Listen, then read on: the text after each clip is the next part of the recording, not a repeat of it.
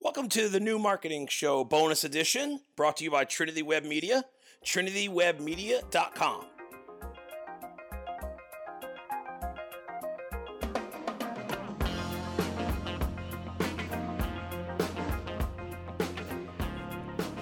Hey everyone, thanks for checking out another bonus episode of the new marketing show. Catching us on YouTube, Instagram, TV, all those good things. So, you know, a lot of states, a lot of businesses are getting ready to reopen. A lot of things are getting ready to go back to what everybody's calling the new normal and kind of resume business.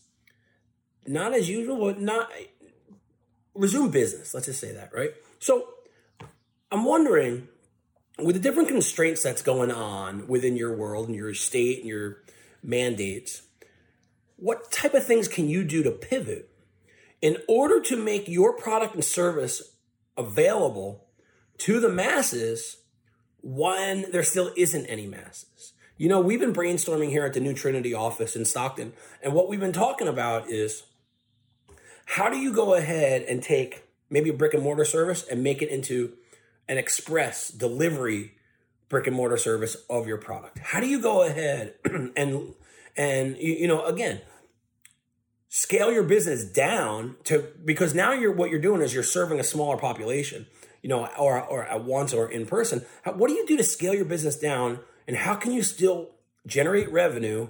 While we're waiting for the rest of the con- economy to open, I think these are the questions that everybody has, and we're going to start doing some more videos about this in particular to give you some actionable ideas that you can go ahead and impart on your business and go ahead and, you know, stay alive and live the fight another day, live the fight another year, live the fight another week, whatever that is. So stay tuned for some of this content. We're really excited to start bringing it to you. And again, each video is going to have one actionable item that you can do to either pivot, increase some revenue, or make continue a steady revenue stream and serve your community. Hey, thanks for watching. We'll see you soon.